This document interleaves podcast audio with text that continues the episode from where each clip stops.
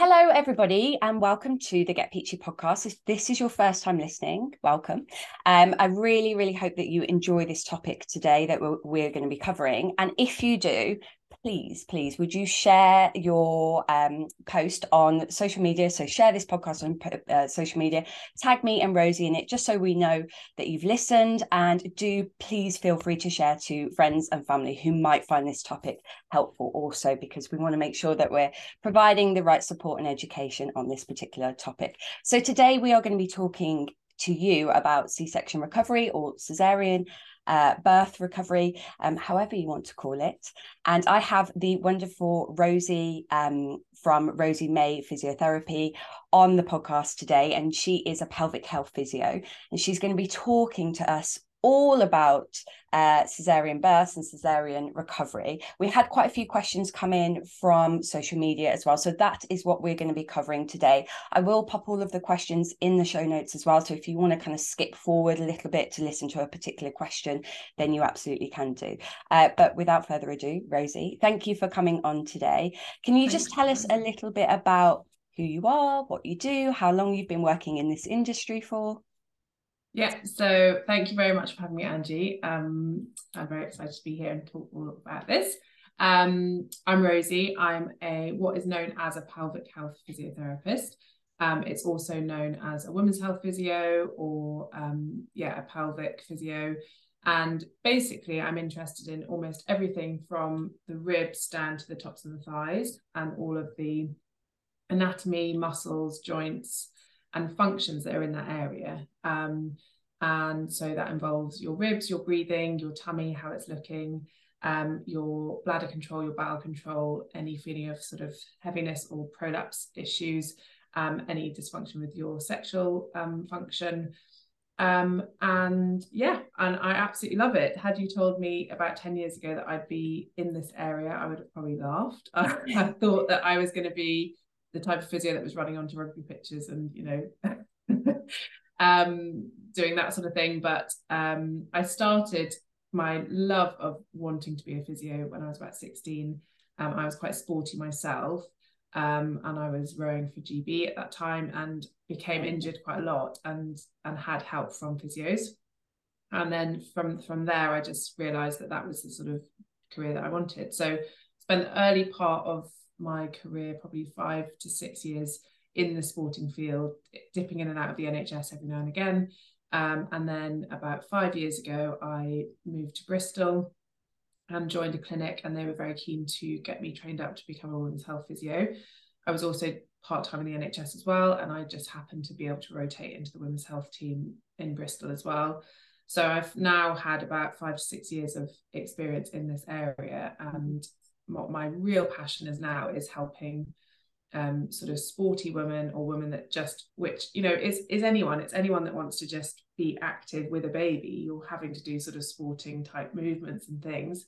Um, helping women go through their pregnancy if they are sporty um, and also then come out the other side and you know achieve some of the goals that they want to be doing um, as a mum.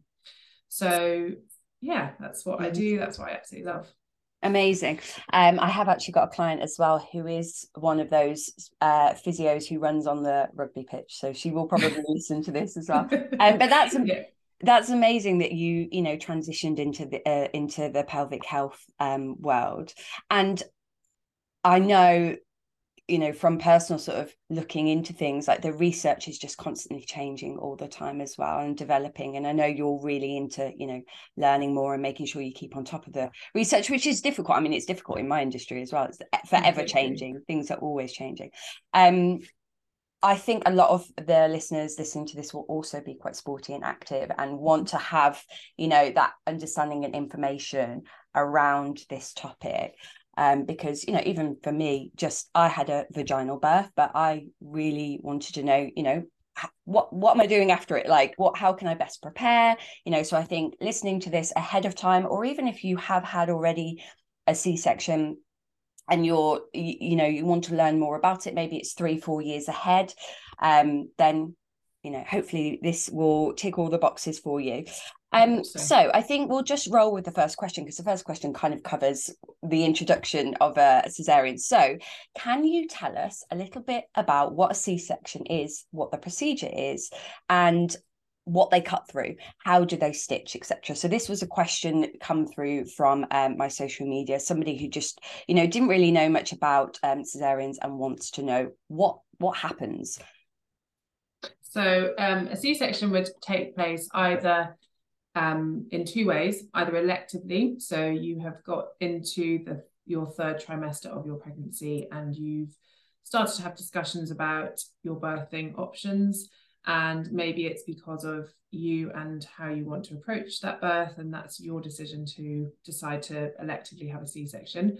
Or there might be something within that's happened in your pregnancy babies maybe breech, or the other sort of things that have come up um, which would mean that the sort of maybe safer option for you and baby is to um, have some risks the risks that are there with um, potentially giving birth are minimized or reduced as much as possible yeah. and um and so that might be why an elective c-section comes about um, the other way to have a c-section would be from an emergency point of view in that you are maybe um, in labor maybe it hasn't progressed to active labor labor or it has and for some reason baby is not going to come out vaginally so um, they then go for the emergency C-section option. Um, that doesn't always, um, you know, there, there can be different reasons as to why that emergency comes about, and it can still be that you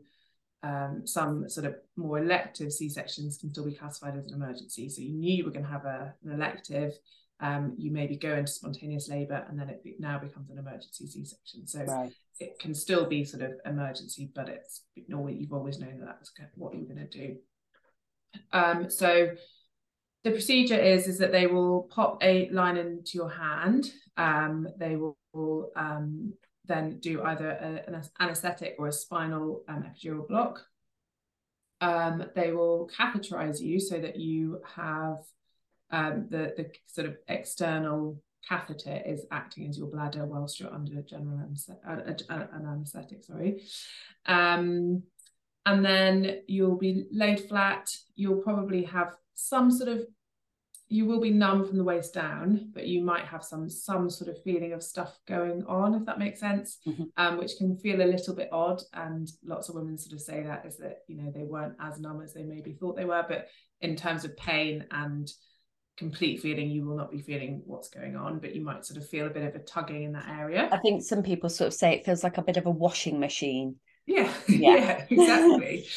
Um and and then it the whole sort of procedure generally takes about 30 to 40 minutes um, with the team of consultants doctors nurses midwives um, sort of preparing you to have that baby and doing the incision um, and then the sort of stitching up afterwards.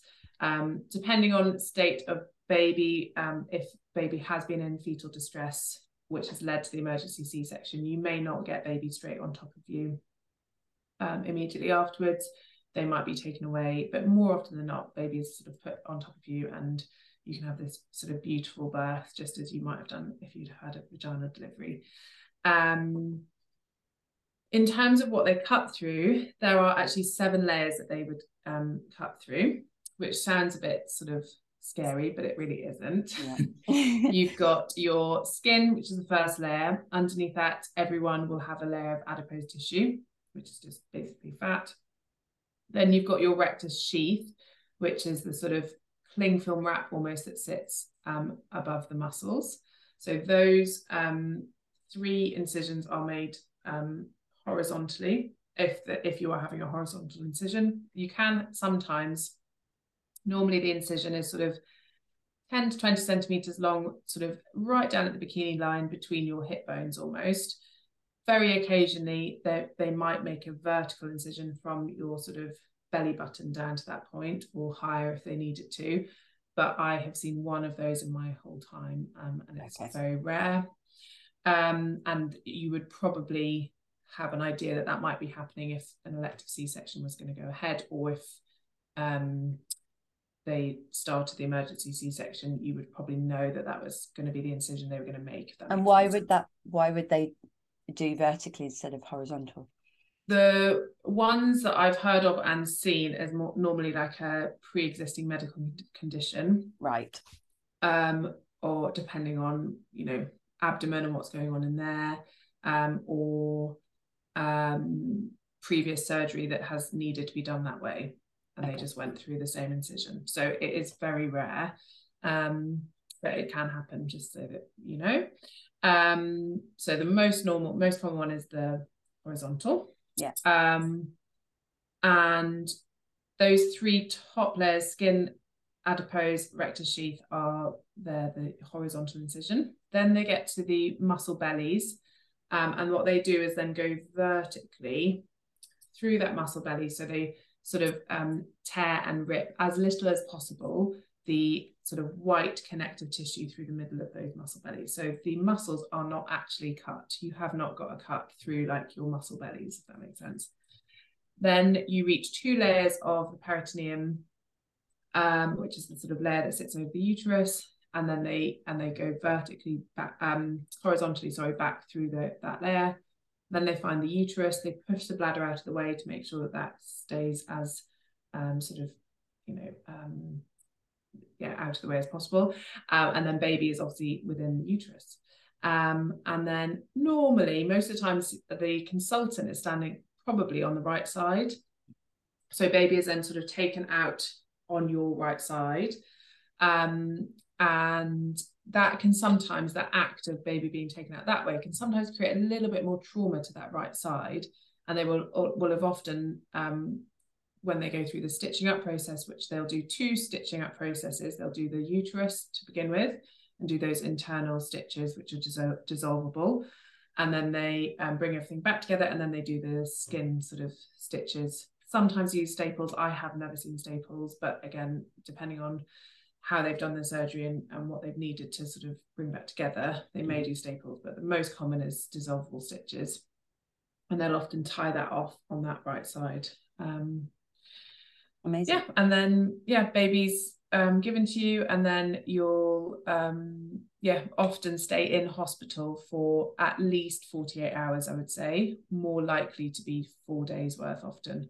So if um, it's always worth packing lots of stuff in your hostel bag. Um, definitely if you know that you're going in for an elective, um, and definitely if you sort of um, want to just have lots of stuff if you do have a C-section. Amazing, thank you for that. I think that's really, um, really helpful and really informative. Just to, just to know. I mean, I'm, I'm pretty sure the midwife actually tells you what's going to happen next, but sometimes it might not be the case if Exactly. you know you are in active labor and there's just no time it's you know will you off let's get this baby out type thing so i think it's always important to know i'm sure we'll come on to it as well but i'm interested to know about the right hand side of the body the mm-hmm. trauma and the stitch that i think the st- you said the stitches finish on the right hand side which may potentially cause some kind of tightness but you can you can tell me more about that later okay fantastic so the next question follows on quite nicely um, and that was um, what do you recommend patients do in those first few days and weeks post op to help support um, recovery? So, obviously, if they're in you know in the hospital for a couple of days, is there anything they can do there? And then when they get home? Um, so the three sort of things that we'll go through and cover with this are your scar and looking after that your rest and making sure that you're um, getting most of that, and then your movements. I think from my point of view, they're the sort of things that you can really prioritize. Sure. Um, so your scar will be dressed and looked at by the midwives in the hospital, and very often that it will have a nice, big, quite thick, quite what feels quite nice and supportive bandage over the top of it, which is waterproof. Um, and you may see that that scar is oozing into that bandage. There might, might be little spots of blood and things like that. And as long as it is sort of staying relatively dry and it doesn't look like that is struggling to sort of absorb what might be coming just leaking out of that scar a little bit then it's absolutely fine you'll probably then have have a health visitor when you leave hospital it will all be checked before you leave hospital but you might then have a health visitor visiting in the next few days who might then take that sort of top layer of bandaging off and make sure that underneath it's it's looking nice and dry and it's looking like it's going through that healing. Um, you over the next few days, once that those sort of checks have been done, you want to then keep an eye on that scar as much as possible. Sometimes just because your position of bending your head down to look at that part of your body, it is quite hard. And mm. so it's always worth maybe getting partners involved just to have a little look at it if they're happy to, or getting them to take pictures of it so that you can sort of check up on it. You want to try and avoid um, it, it if it's becoming red, sore, um, is has reopened, is bleeding, or looks like it's oozing any sort of um, funny kind of discharge or anything like that in those first few days, then just again speak to your health visitors or your GP just to make sure that it's not um, developing an infection or anything like that. Um, in terms of that scar, if it's looking okay, if it's feeling okay, then um, that sort of support that the first bandage was giving you is actually quite nice to continue. So you can buy some pants, which I'll I'll send you the link, Angi, to pop in the in the show notes about which have are quite nice and high waisted. So you want to wear sort of nice, nice loose fitting cotton um, clothes as much as you can, so that the area can breathe once the sort of bandages are down to uh, the minimum. Um, but sometimes you just feel like you want a little bit of support over it, and these pants are have got sort of an, uh, a little like more supportive C-section type pad on the inside. A bit like compression. A little bit of a compression, yeah, um, but not too much, and they just give you that sort of nice, yeah, bit of compression basically. When you're, you can then apply that compression yourself. So if you know you're going to go to do your first poo, or you're going to cough, or you're going to sneeze um, you can sometimes feel quite vulnerable in that area, um, particularly in those first few days and weeks. And what I often would say to women is just take a pillow with you or a towel with you to the loo and just hug your hands over that area of your lower abdomen and the pillow or towel that you've got just to give you that sort of compression. Um, and it just really makes that C-section just not feel so vulnerable if it is feeling a bit vulnerable. Yeah, in terms of your movement or your rest, um, you want to really prioritize rest for up to, I would say, sort of six weeks, really. Um, that does continue till about 12 weeks, but we'll go through the sort of six to 12 weeks. You can let your sort of foot off the brake a little bit. But if you think about any other recovery from any other operation, and this doesn't just apply to C section either, vaginal deliveries, we really should be encouraging as much rest as possible. Um, so there's a general rule of thumb that I try to get people to follow, which is think about um, laying like in bed or resting in bed for the first naught to two weeks. So in that time, get as much help from partners, from friends, from family as you can. Um, then you sort of want to think about your recovery being around the bed from two to four weeks. So you're going to be starting to do a little bit more, but not loads more and then around the house for four to six weeks. Mm. Within that, there there is scope to, to you know start doing going out for a walk or going out for coffee. So it's not like you're completely bedroom Bed bound. bound. Yeah, yeah. But you you will be doing without you even realizing it. Showering, looking after baby, picking up baby are all acts of sort of physical exertion, which are like adding a little bit of a toll to those tissues that are just desperately trying to heal themselves. And if you can think, have that sort of principle in place before you go into your postnatal recovery, regardless of whether it's a C section or not, you are just going to optimize. And that's the word I like to use with this recovery is like you want to get to six weeks and your recovery has been as optimal as possible. Mm. And those tissues are then ready to say, yeah, let's go. We can do a little bit more here. Um, and that might then look like more of your sort of um, movement or go, you know actions towards your goals that you what your are your sort of postnatal goals if that makes sense yeah i think um that's so helpful to know because i i heard an, an analogy somewhere that was like oh you know if you had a knee operation you would be forced to rest and you would probably listen but after having a, a you know a cesarean birth it's almost like oh no i can you know i can carry yeah. on and actually it is I don't want to say the word a serious operation, but it is an operation and mm. you do need to recover from that. And I think it's important to know. And also for anyone listening to this, because I know previous me prior to giving birth, I would have been like, two weeks in bed. Are you mm. joking me? That's not happening. You will not spend two weeks in bed the amount of rocking, nursing, shushing, you know, doing all of these things with your baby, there is no, you will not be sat, you know, lay in bed. But actually, when you get chance, yeah, do rest because you are just on the go from day one as a mum. Even you know, even though you, you can tell yourself, yeah, I'm definitely going to rest. You're you're just on the go, so it's really important to enforce that rest. I think so. Completely, yeah. And it's just it's you know you're right. It's it it will move. It's two weeks, and then you just address the next two weeks, and then you address the next three weeks. So this is not a forever state. Mm. It is 100 percent temporary, but you will thank yourself looking back at six weeks when you see and you maybe go for a mummy MOT and they say, "Gosh, your scar is looking in such a good condition." Yeah.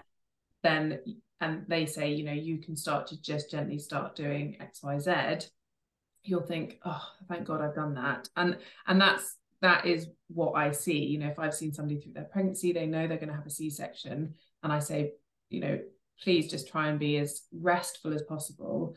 I see them at six weeks and their scars are looking beautiful. And often the ones that have just tried to push it a little bit too much, we can you can sort of tell from that scar. It's still a bit angry, it's still a bit irritated and we have to keep the brakes on a little bit longer mm. to get them to a point where we can then start pushing it so in the long run it's going to improve and sort of shorten your overall recovery time mm. and i know this is something i definitely did when i um, was in that early stage of recovery is there anything breath work wise that as somebody who's had a cesarean can they can they do that from day dot? Can they start to 100% yeah.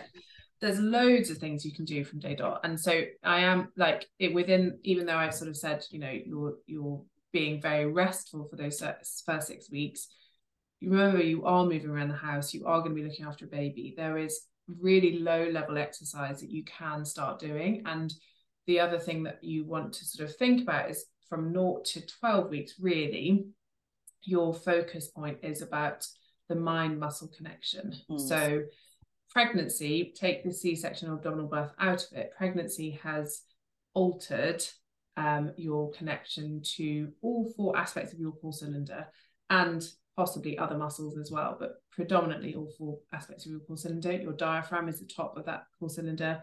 Your pelvic floor is the bottom, and we'll come on to why you still need to think about your pelvic floor with C-section delivery.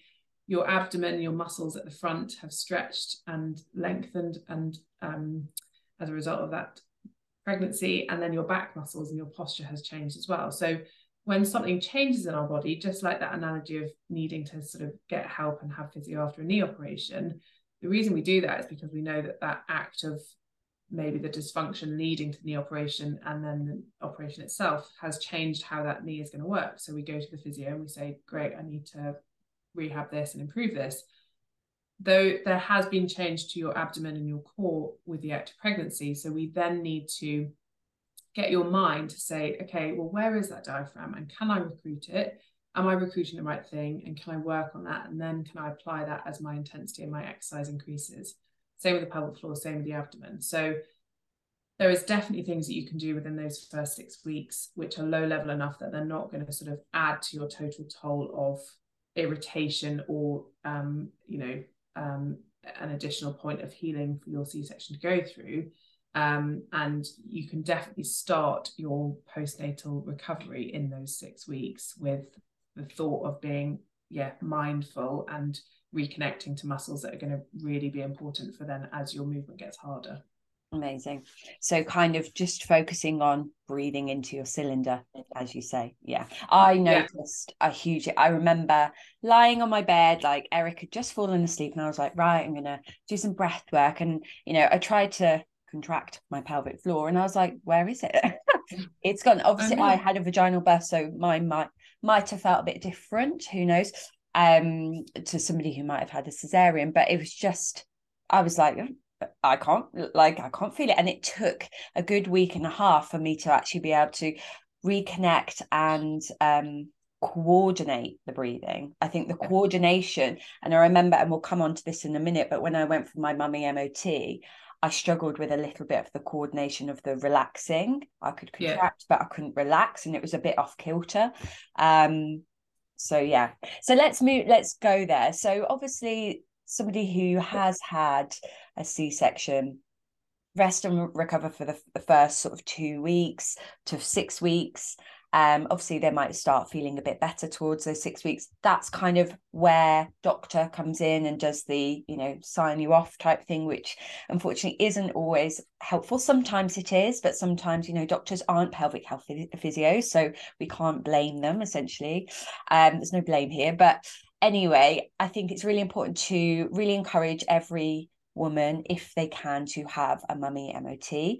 Um, so what does that look like for somebody who's had a cesarean birth? How might that differ to somebody who's had a vaginal birth? What what sort of do you cover in that appointment? It actually doesn't cover all that much. Uh, cover doesn't differ all that much. we cover a lot, so, mm. so don't worry. But I was going to say, I think my appointment was about an hour and a half, so it was it was quite detailed. Yeah, very detailed. It is yeah between 60 to 90 minutes and you will more often than not get like a report sent to you with all of the advice that you've gone through in that appointment afterwards yeah. um it is very detailed whether you've had a vaginal delivery or an abdominal delivery um the in terms of looking at it from a C-section point of view, we will start with a, a, detailed history. So if I haven't met the woman before, then I will spend probably 20, 25 minutes talking to them about their pregnancy, their pelvic floor symptoms. I still ask questions about their pelvic floor um, because it's a really important structure that has gone through change, um, regardless of the fact that you've had a C-section. Um, and then we talk about um, your tummy, if you've noticed any changes to your tummy, how your C-section's been feeling, your sort of aches and pains across your body, medical history, and your goals of what you want to achieve, you know, from the mummy MOT, but also longer term as well. Then I would get the woman up into standing. I would have just a look at their posture. Very often that posture has probably changed. What we particularly see with a C-section is that you're just not wanting to sort of stress that tissue um, if you think about how low the incision can be, we often move into a bit of a protective state. Um, and I think we often, with a C section, forget how emotional that area of our body is. Um, you know, it's a very, yeah, it's a very sort of emotional area, not only just for from a point of view of like society tells us we need to be thin and we need to have a nice flat tummy. So most of the time, women, you know, I see in their 20s, 30s, 40s have probably been tummy grippers their whole life in a bid to just try and look like they're nice and flat through their tummy and they have a figure like you know Elle or whatever it is. Um and but also it's very close to our you know very intimate area our vulva and our vagina. So it can we can go into this very subconscious like protective pattern um as a result of that c-section and we sort of you know protect and guard it and, and roll forward in, in some ways.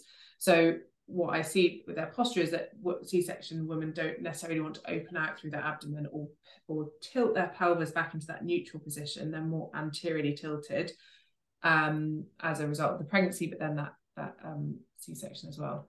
So we look at that. Then I'd look at your functional movements. How are you moving? Do you feel any sort of um, restriction through that C-section as you move? Um, I'd look at your hips and your pelvis. Is there any tension in those hips? Is there any tension in that pelvis?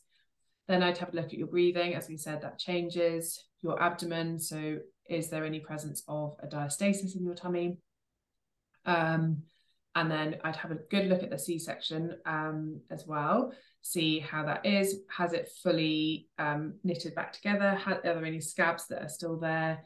Is there any source of infection? Sometimes it hasn't been looked at by the GPs at six weeks. Sometimes, you know, women can't get a good look at it and create a bit of an advice plan on, what I'm seeing there. Um, and then um, look at how you're doing a pelvic floor squeeze through your tummy and then offer the possibility of having an internal examination, which is not essential, but it um, can help us ascertain how that muscle is working. And again, as the bigger picture of that coordination of the whole core, um, is it working well with all those other muscles? And then I would normally sit back, get down, go through some treatment, um, you know, go through what we need to do with the C-section if we if that's needed, and then um, follow follow up with a, a sort of email of advice and things like that. Okay, great. And would you do you see a difference in a um, emergency C-section to a, a planned elective C-section? Would you see I don't know, a difference in the pelvic floor, or, you know, if somebody's gone through active labor to then be rushed in, would the can you see what I'm trying to say? yeah, definitely. Yeah. Um, yes, you can sometimes see a difference. Um, sometimes there's a difference in the incision that's been made. Um, you know, it might not be, um, you know, as straight or something like that. Largely, I would say the appearance of what it looks like, you know, six months down the line is is Listen. is not di- that different, if that makes yeah. sense. But in those first six to twelve weeks, the difference I would often see is that there has been because of um, a potential, um, you know, uh, vaginal delivery having been attempted, the tissue in and around your pelvis, pelvic floor included, have gone through um, some sort of, for want of a better word, like trauma, if that makes sense, or just Stretching. have gone through. Yeah, have gone through yeah. that stretch, have gone through the process of trying to have that vaginal delivery. Yeah. Um, so your lower abdominal tissues and maybe your pelvic floor tissues have had an experience, if that makes sense, of mm. something that uh, somebody that has had an elective C-section and hasn't had that haven't had. So the tissue is in a bit when when it's been an elective C-section, even though there has been that trauma through the incision, um, there the other tissues are sort of quite relaxed. Then you know they haven't had that experience. So the sort of healing time frames with an emergency C-section may just be a little bit longer. Mm. Um, and so you maybe just need to be a little bit more mindful that you really do need to try to make sure that by six weeks that C-section is looking as good as possible. Um, and be a little bit more mindful about being restful. You're also probably quite tired, and your state of fatigue and all of that feeds into massively how the body then recovers. Mm-hmm. So that's the other benefit is like with an elective, you maybe have you might not be sleeping all that well. You know, you've probably got a lot on your mind. Baby's not, you're not being able to get into a good, comfortable position, but you have probably had a good night's sleep before you've had that elective C-section, yeah. and you haven't been, you know, gone, you haven't gone through this almost endurance event of trying to attempt vaginal delivery before you get to the, the C-section. So mm that is the, is a massive one as well is like how rested that tissue is basically mm. and i know we sort of picked up on the word trauma as well and i know uh, having worked with a few clients who have had emergency c-sections one client in particular i'm thinking of and i know she'll probably listen to this is mm. she experienced a lot of um emotion after having the birth that she did because she didn't quite expect it and it was quite traumatic and it was very upsetting and she kind of grieved her you know sort of planned birth and it was very emotional. And what she found was and she did go and see a pelvic health physio that actually her scar was very very sensitive. It almost made her upset to touch it. So there's lots of emotion that can happen around this area which we kind of know that you know emotions are um not attached to the hips but we carry our emotions in Manifest, our hips yeah exactly. Yeah can you sort of touch upon that? You know what potentially if somebody did go through quite a I don't like using the word uh, word traumatic no, but yeah. forgive me for a better word. How how best could that person sort of you know nurture their their scar and nurture that part of their body do you think there i think it's yeah we do see it and you're right that i don't like using the word trauma as well but it from a sort of cellular point of view that's more what i was using it as if that yeah, makes yeah. sense but you're right it it can you know be the process if your birth has not gone to plan is and can be traumatic and i think physios are great, but when we are not trained in helping you some from necessarily from a sort of mental health point of view, um, all hospitals um, should offer birth debriefs and sometimes you can't access or you can't you know get that until sort of um, three to six months post birth um, but i would definitely advise them to sort of follow up on that.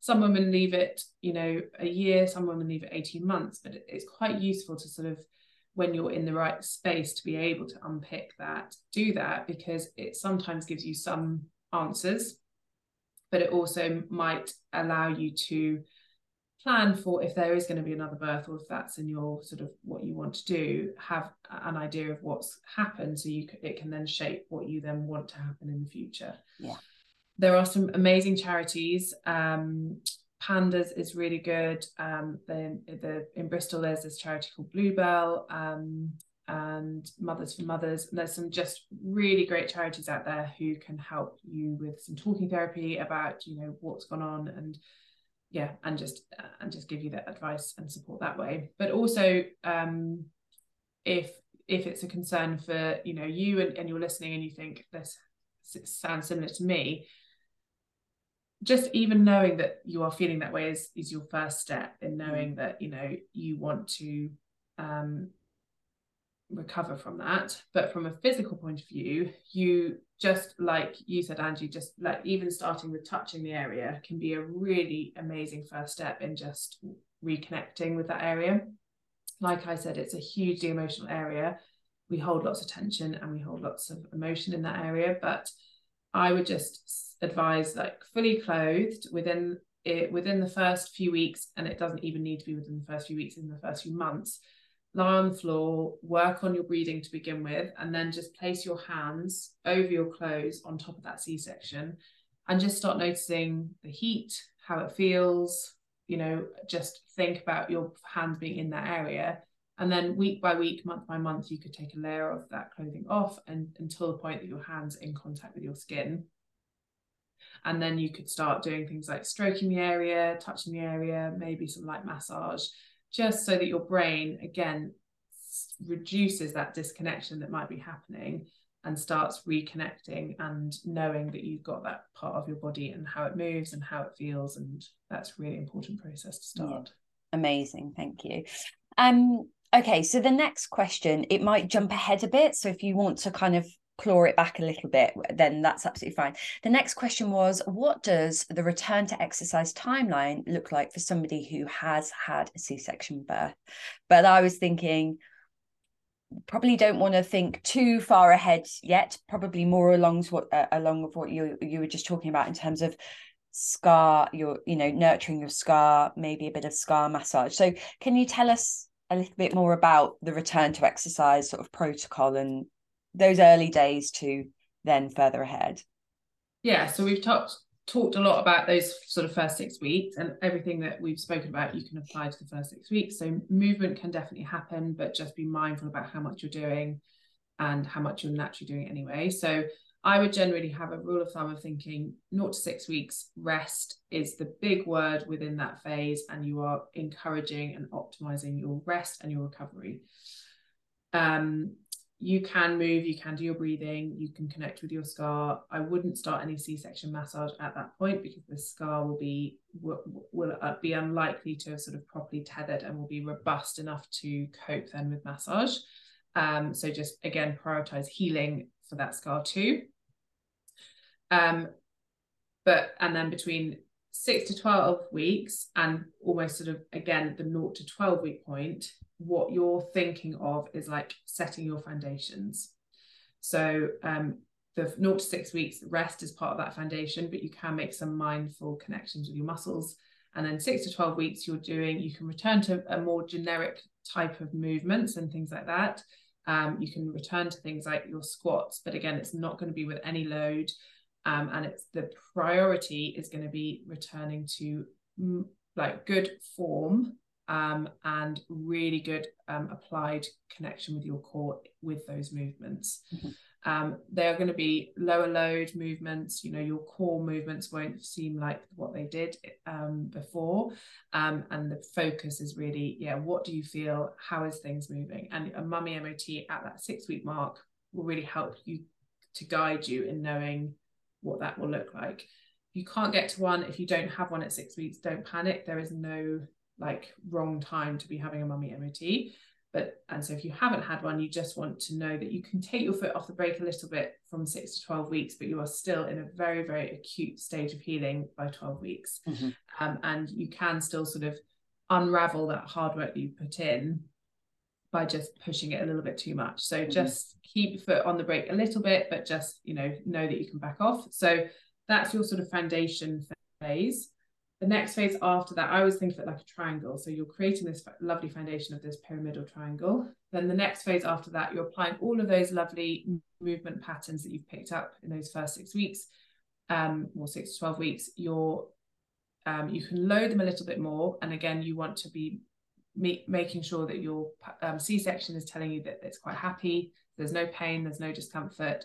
Your pelvis is telling you that it's happy, and your pelvic floor is telling you that it's happy. Um, and you can start sort of pro- progressing on from there. Um, and then it just sort of goes on like that for then you know the next few months after that. You are still there is still recovery happening um, in that C-section, so it will be sort of robust enough to cope with um, sort of day-to-day stress by definitely 12 weeks as long as the healing's been okay. But it's still going through a healing process up until six weeks at six months and even up until 18 months. It's yeah. still remodeling in terms of the collagen that it's putting down and how it's sort of remembering how to work with the rest of your bodies and that so it's a long process but you'll probably feel a lot more normal by about six months um, and you know you just but you just have to be mindful that it's still going through those changes for that length of time. And that's any scars not just your c-section. And is there anything that's an absolute no in terms of you talked about sort of gentle movements of squats and body weight exercises i'm guessing like banded exercises. Is there anything that's an absolute no for somebody who's had a c-section? If anyone's listening to this going okay i can start doing some body weight stuff but is there anything that they just should not be doing I would definitely encourage um, everyone to sort of roll onto their side and take that lower, easier sort of abdominal way out of movements up until at least 12, 12 weeks. A definitely. bit like you do in pregnancy, really. 100%. Yeah. yeah. Um, and again, it might, it's maybe not often because there's a diastasis or they're, they're coning or doming, like their actual abdomen function might be supporting them really well with that movement, but you're just stressing that sort of um, abdominal tissue and the the muscles, even though again they haven't had an incision through them, you're just asking a little bit more of them and potentially sort of disrupting that healing process. So for as long through that 12 week pro cycle, the odd sit up in bed when you're trying to get baby out of bed or things like that is absolutely fine. Um, but just try and try and be mindful of that for the, the 12 weeks. And mm. then again, just sort of in terms of your return to more higher load abdominal exercises, just have that reassessed. You know, if you've seen a mummy MOT at um, six weeks, have that reassessed around the sort of 12 week mark or four month mark um, to just make sure that your C section is able to cope with the sort of higher level stuff that you're wanting to progress back into. Okay, amazing. Thank you. Um, okay, so next question was what is normal further down the line in terms of recovery like from six months to a year onwards. So this this naturally flows perfectly. Um would that person because obviously you've mentioned there sort of the scar would be fully healed by about 18 months. So from mm-hmm. that six month part mark onwards what what can that person expect and I'm, I'm, interested to hear this because i'm at the four and a half month mark and obviously i had an, a, vaginal birth and i was having a conversation with brad about this yesterday and i said i feel like mentally and physically i could push myself but mm-hmm. what i'm feeling and getting feedback from my body is not yet. There's certain things that it's telling me, such as I fatigue very quickly in certain things, and I can still feel a little bit of a pull in my belly button on certain things. So even though, yeah, mentally and physically, I kind of feel there, certain things, and also in my pelvis, occasionally it will like click this way, and I'm like, mm, that's not the same. So for somebody who has been into fitness her entire life, I could quite easily now go and smash a workout, but I know what would happen from that. You know, I would disrupt my recovery as such. So I think this is important to know because for a lot of people, they might not do anything postpartum. They might mm-hmm. have a C section, recover, bed rest, go out for walks, go, you know, to mummy meetups, and that's that. And then six months later, go, oh, I'm ready to go back to the gym now. Go to the gym, do what they did before. And then there's this kind of, yeah, there's, it doesn't flow as such. So there's probably two questions in there. What can somebody expect from six months onwards? And if somebody didn't do the recovery early postpartum, what should they de- then do at that point? Yeah. So it's almost like sort of almost taking the C section out of this in some ways. You, um, you know your tissue and, and maybe using you as an example Angi you're you were fit in your pregnancy you were fit before your pregnancy um, but the tissue was fit in your pregnancy because it was adapting to your change in your posture your change in your biomechanics now postnatally that tissue has yeah you've given it that really good rest um, and recovery like you know you were told to do um, and you probably probably body felt like it needed to do it's now getting to the point where you've started loading it and the tissue sort of saying, yeah, this feels more like what I'm used to. Um, but it is not quite there yet. Mm. And just like if you were, um, there was a really good analogy. I was um, managing a really high level athlete at the moment, and there was a, one of her physios was on the call, and she sort of used this analogy of, you know, you've got the um, engine of a Ferrari at the moment. So, and that's both mentally and in terms of your cardiovascular sort of fitness. But you've probably got the chassis of a Mini, and that Mini will, as we go through and go through each month, each week, the Mini will become more robust and turn from a Mini to a Ferrari. But if you were to put a, um, Ferrari engine in the Mini, the whole chassis would just fall apart. Yeah. And we need to be mindful of that, that mentally you are there because you're active, because you're sporty, because it's always been what you've known. But if we're not building this sort of chassis back together, piece by piece, tension by tension, sort of strength by strength, then you're just that that mini and Ferrari might get somewhere down the road, whether that's six months worth of you know pushing it to um to its limit but it's probably not going to get to where you want to for the rest of your life, if that mm. makes sense. So yeah. you have to think about your long term gains for this and take away that sort of short term. I, I, know I can push it and I, I want to know what it feels like and just sort of like let that simmer down a little bit um, yeah. and know that you're what you're doing is for your long term, you know, pelvic health fundamentally, C section scar health, and your you know your long term health in general. Yeah, Okay.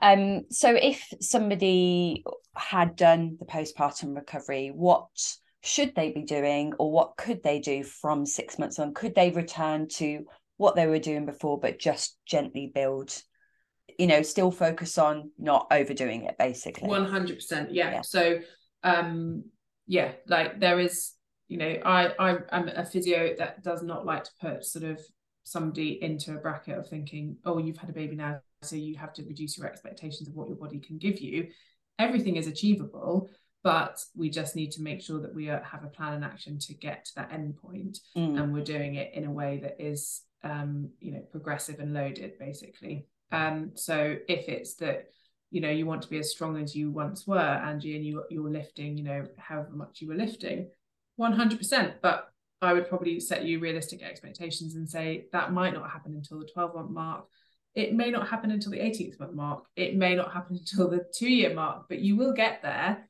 But you just have to be progressive and be listen to your body, basically. Mm. So, uh, go on. What were you going to say? Well, I I just think it's like you know what your normal further down the line in terms of recovery will be is expect your normal to have changed, but also don't sort of bracket it as that's going to be forever. I this sort of po- your postnatal forever phrase I don't really like. I, mm. you know, I think it's completely true. Once you've had a baby, you've always had a baby. But why do you need to? When can you get into that non-postnatal class, and when can you feel back like you? Um, and there will be a point where that is possible, 100%, and that might be at six months. But you're still almost a beginner in that non-postnatal class or state, if that makes sense. And you still have this process of what building that back up.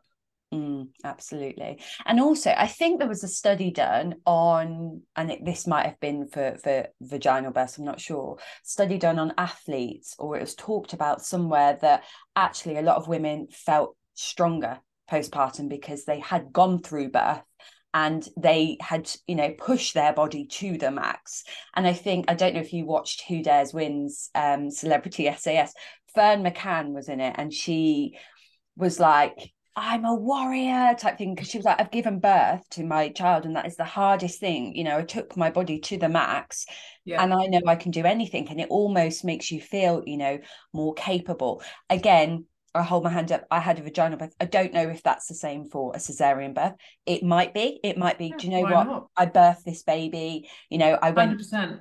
uh, you know, and I've recovered from it. The one other thing that I was going to mention, I think, because this is something that I have to keep reminding myself. Whilst we talk about, you know, you're so many weeks postpartum, you can do this. What you actually have to remember is you've also had nine months of a pregnancy, 100%. and this this occurred to me the other day because I was uh, I just did my first set of hip thrusts with a barbell, and I didn't do them in my first trimester. I just didn't feel comfortable. I know you can, but that was me. And when I loaded the bar, I thought I haven't done this for a year, and it's not. Oh, you know, a a year ago I was, you know, hip thrusting 80 kilos. Um, I'll get back to that quickly. It's, you know, I've my body has gone through nine months of change, a vaginal delivery, early recovery, and now we're here. And it's like, you know, reminding yourself of that, I think is really helpful because that mm. can I don't know. For me personally, I'm like, okay, my body has changed over nine months. It's now changed a little bit here. So I can't expect to do the same as I was, you know, prior pregnancy because I actually have changed quite a lot in my pregnancy as well. Mm. I found that helpful. Some people might not, but I've yeah. I've always found that helpful. Completely. And I think uh, going back to the pelvic floor question, which I don't feel like I answered properly, but that yes, that, I forgot to ask that actually. The pregnancy is the biggest thing that changes the pelvic floor. So you've had nine months of that baby sitting and your pelvic floor gradually over those nine months saying, oh God, there's something heavy sitting above me. I'm having to readjust to that. So yes, you're completely right. I, I think we often think, okay, well, I'm six weeks postnatal now, therefore I must be back to normal like that. But it's yeah. like, look at how different your body was six weeks ago to, you know, six weeks before that, to six weeks before that. Like, how, why are we expecting women to just be back to where they are? um, or where they were within such a short time frame when we don't apply those same time frames to any other part of healing in medicine anywhere else if that mm-hmm. makes sense. So yeah i think it's that's really good advice yeah, and you just touched upon that. So I'm going to ask that question actually, because uh, somebody, a follower, did message me and say, "How does having a C-section af- affect the pelvic floor?" Exactly. I didn't do, bother doing any pelvic floor exercises after my birth, as I had an emergency C-section. But I saw on one of your posts that all women should do some sort of exercise with their pelvic floor after birth. But I can't understand why if I had a C-section. So I think this is a really good question because this actually came up in a, a mummy meetup the other day where I, I was chatting with some other mums and another mum mentioned, oh, I had a C-section, so I don't need to do any pelvic floor exercises. So can you talk about that myth and uh, bust it? yes. So there's been some really good research recently. I think there was a study in 2018 and more recently in 2021 where they found that the biggest effect on the pelvic floor is the pregnancy itself, not how you deliver. Yeah. There will obviously be changes to um, your pelvic floor if you do deliver vaginally as well. But um, yeah, the biggest sort of fatiguing element of um, either way to deliver is actually the pregnancy. So um, every woman needs to be able to know how to do their pelvic floor exercises and be doing them on a regular basis. If you are pregnant, you should be doing them up to three times a day. That's what the current evidence says. I think once a day is probably enough. And if you're postnatal, you should be reconnecting with it, which can take a few weeks. Both like you felt and you uh, vaginally, it can take a few weeks to really get that connection, but also same in terms of C-section, because if you think about you've had that baby sitting on top, so you've had quite good feedback on how you feel that muscle working. As soon as baby is no longer there, you've like almost lost that. You're like, oh, I was lifting, you know, quite a heavy weight before, and now I'm not. So is that the right thing to be doing?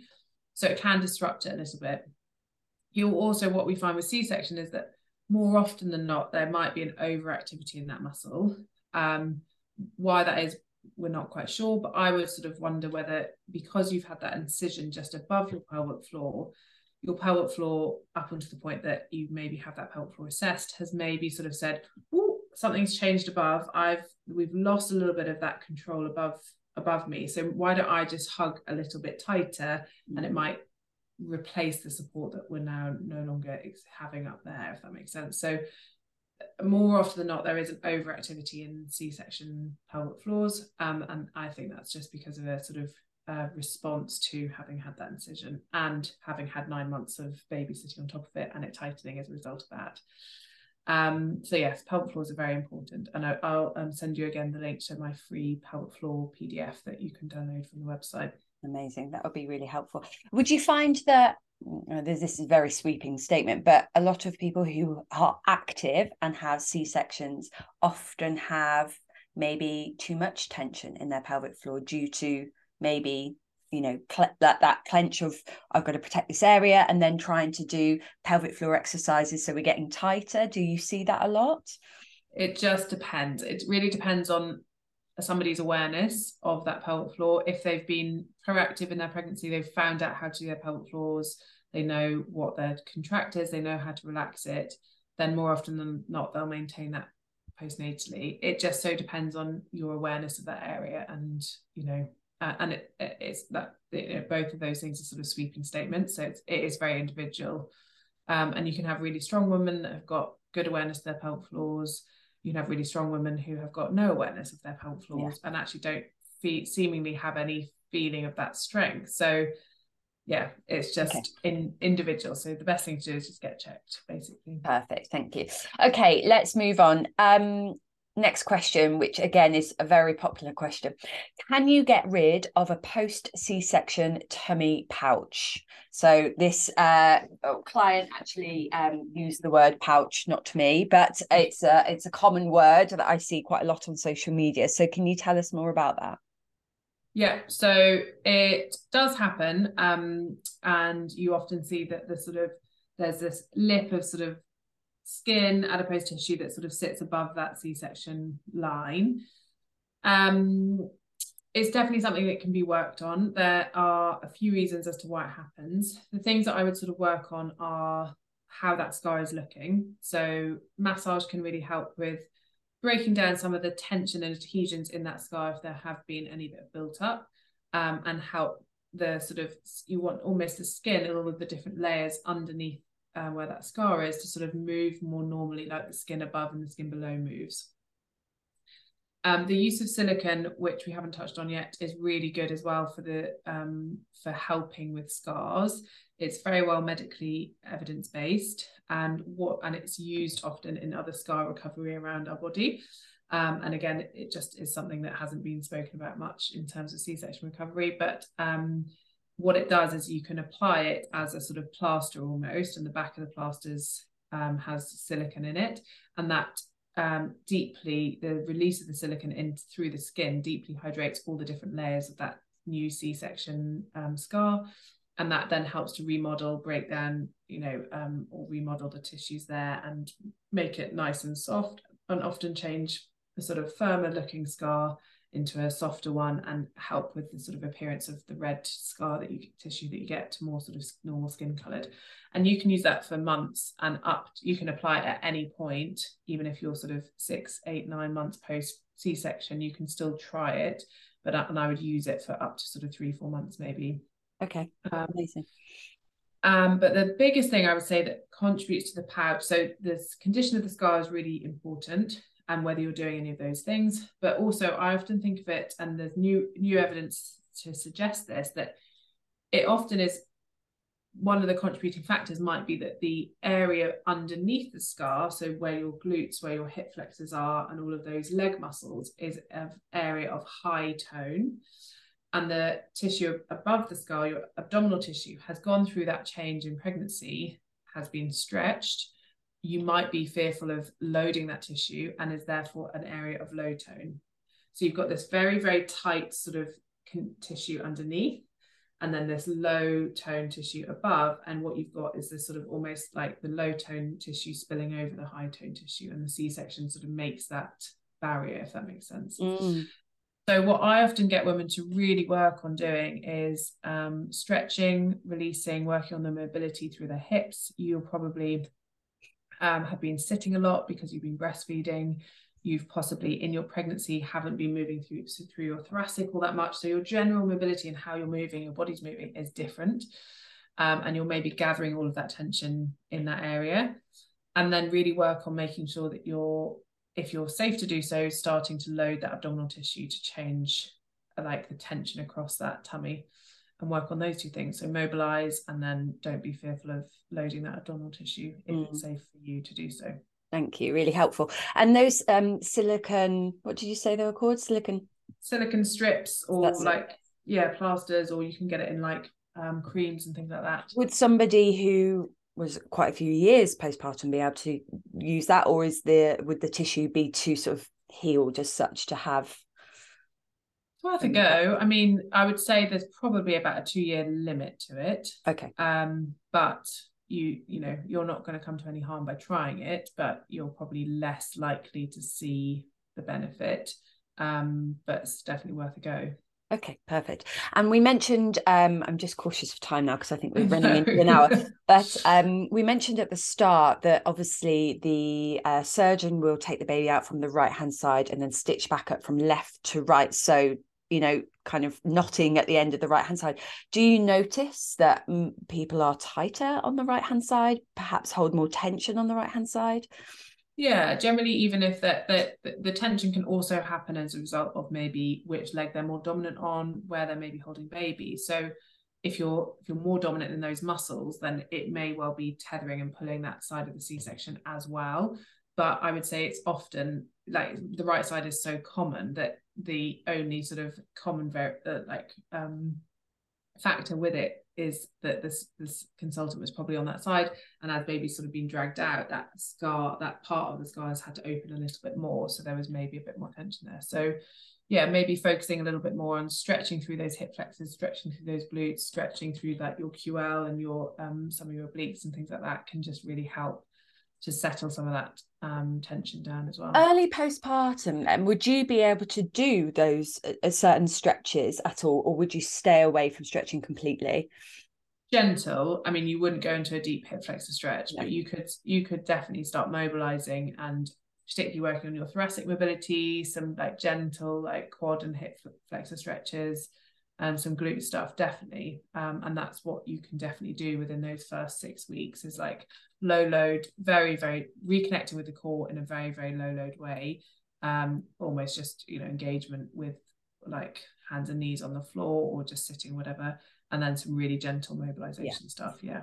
Perfect. Um okay and then the final question is um are my core muscles much weaker because i've had two cesareans uh, I'll keep this quick because I am mindful that we a lot, but um, not necessarily because of the C-section. So think about the fact that the pregnancy has probably put the biggest change through your abdominal tissue, um, and that the C-sections haven't cut through those muscles. They have created a change to your abdominal tissue, one hundred percent.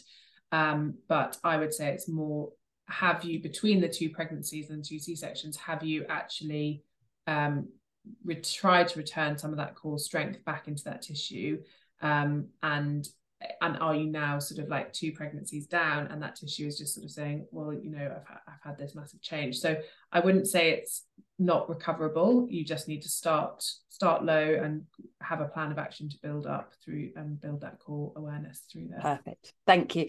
Thank you. Apologies if that if that was a, a, bit too long for everyone to listen to hopefully you've broken it down if it was. Um, i sometimes listen to podcasts in 15 minute chunks.